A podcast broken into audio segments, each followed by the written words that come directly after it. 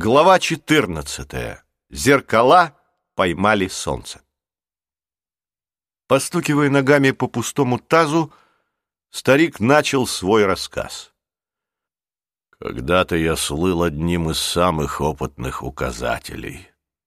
Многие крупнейшие ученые хотели иметь дело со мной и только со мной — с моей помощью они могли найти старинные рукописи, карты самых далеких мест, чтобы узнать секреты подлунного мира. Так продолжалось до тех пор, пока однажды ко мне не явился один человек.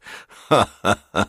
Я до сих пор прекрасно помню его. Как же забыть? Этот человек много лет изучал папирус, в котором рассказывалось об основании пункта, о жизни первых людей, прибывших сюда морем и построивших с помощью богов дом жизни. Ха-ха! Да, юноши, дом жизни! Самое старое здание в пункте, древнее песка, который появился здесь многие годы спустя, нанесенный завистливым ветром. Но в папирусе оказалась ошибка. Какая ошибка? Хором воскликнули мальчики. Папирус содержал список всех помещений Дома жизни, из которого следовало, что в нем на одну комнату больше, чем на самом деле. Эту комнату никто никогда не видел. Даже великие мастера не бывали в ней. Вы еще не забыли о том ученом, что пришел ко мне? Так вот, он настаивал, что такая комната существует, просто вход в нее оберегается с помощью какой-то загадки. Но загадки-то никакой не было. Никакой загадки. Понимаете, юноши, загадки и быть не могло. Ведь не было и самой комнаты. Ошибка! Ошибка в папирусе, только и всего комната, которой нет. Старик задумчиво почесал нос и продолжил. Я надолго забыл об этом разговоре, но потом ученый вернулся и сказал, что нашел эту комнату и разгадал загадку, оберегавшую ее. — Какую загадку? — спросил я. — Она у всех на устах и на виду. Вот так он и заявил мне. И знаете почему? Потому что вздумал бросить мне вызов.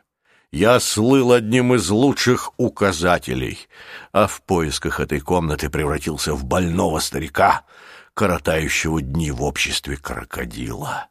— А как же тот ученый заставил вас поверить, будто нашел комнату, которой нет? — спросил Джейсон. «Ха — Он заявил, когда найдешь комнату, Увидишь в ней изображение трех черепах. Вот тогда и поймешь, что я сказал тебе правду. Трех черепах? Переспросил Джейсон, вспомнив, что над дверью в гроте видел трех черепах. Может быть, это как-то связано? Тебя что-то насторожило, острый язык? Спросил старик. Нет, ничего, соврал мальчик. Я искал этих черепах долгие годы, но так и не нашел их. Мне...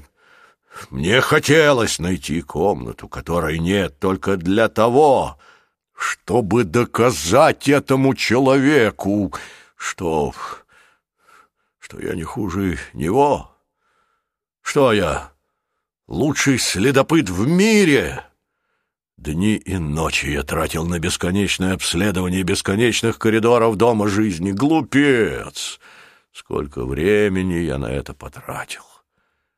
Правда, я зарисовал каждый проход, каждую лестницу и узнал там все входы и выходы. Старик продолжал свой рассказ, не останавливаясь.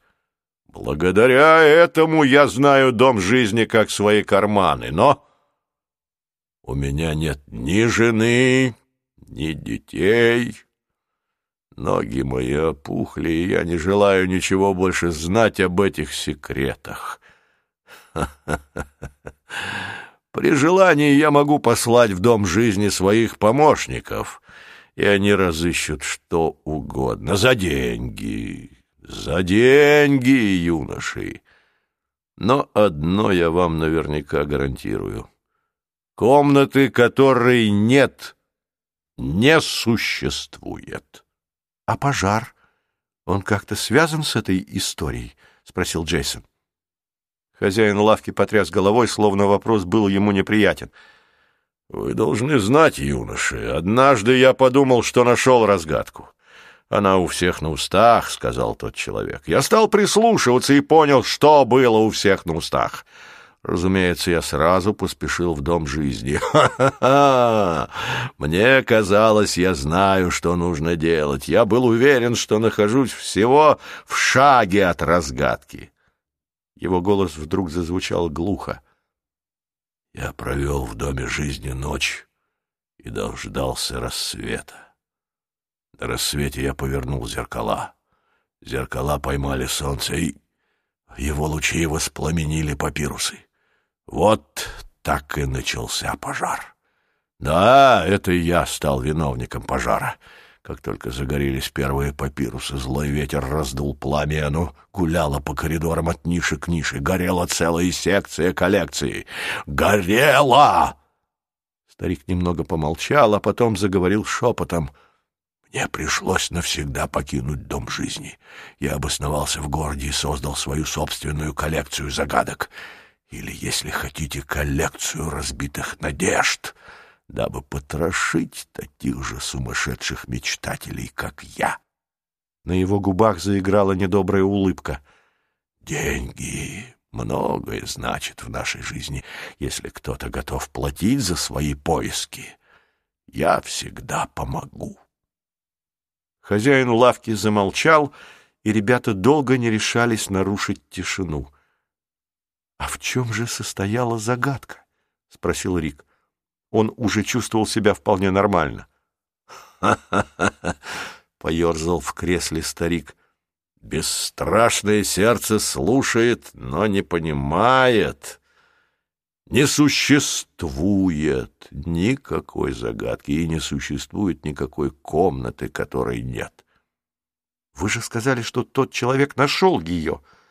Не нашел он никакой комнаты, потому что она не существует, — закричал старик так громко, что задрожала даже веревка, которой был привязан талос. «Но ведь вам казалось, что вы нашли разгадку», — настаивал Рик.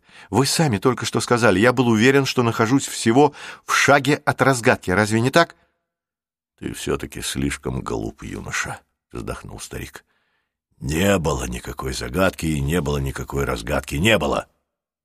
Джейсон поднялся. «В таком случае мы только отнимаем у вас время. Спасибо за рассказ. Думаю, нам следует почитать папирус, в котором рассказывается об основании города. «Не сможете!» — рассмеялся старик. «Этот папирус сгорел во время пожара, как и все прочие сведения о комнате, которой нет, кроме одного».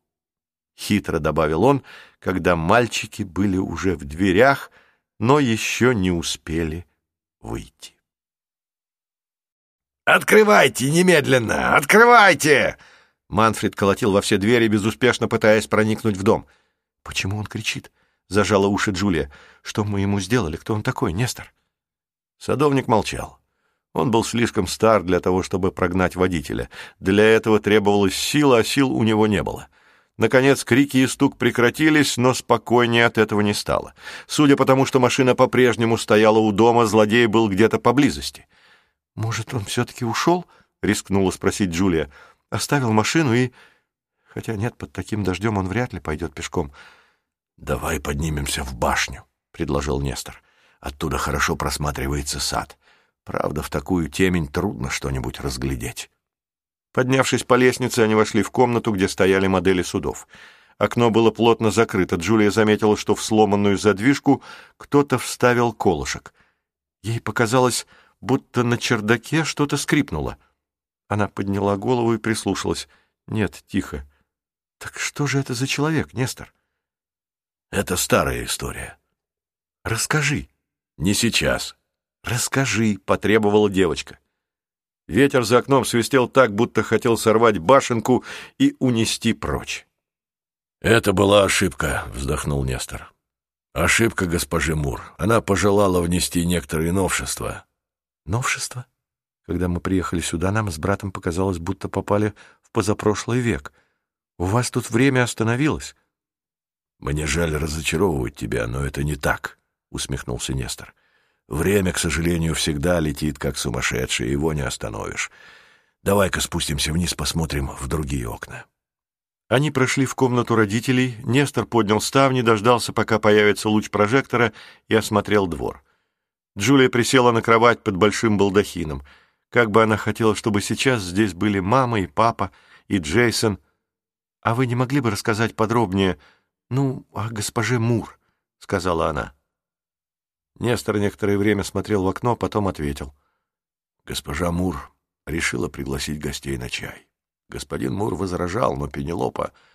Ах, она была так наивна. В общем, хватило одного визита, чтобы от некоторых людей невозможно было избавиться. — Понимаю, — кивнула Джулия. — Этот человек, что ломился в дом, один из них? — Он не был гостем, он водитель, да. Смешное пугало, во всяком случае, я так думал. Он много раз бывал здесь вместе с Обливией Ньютон. Что же касается Обливии, то после первого раза ее больше не приглашали. Она... она хотела купить этот дом. Джулия встала и подошла к старому садовнику. «Мы скажем об этом папе с мамой, Нестор. Не тревожься, мы никогда не продадим этот дом». Хорошие слова, девочка, очень хорошие. За окном послышался грохот. «Сарай с инструментами!» — вскрикнул Нестор. «Он пытается проникнуть туда!»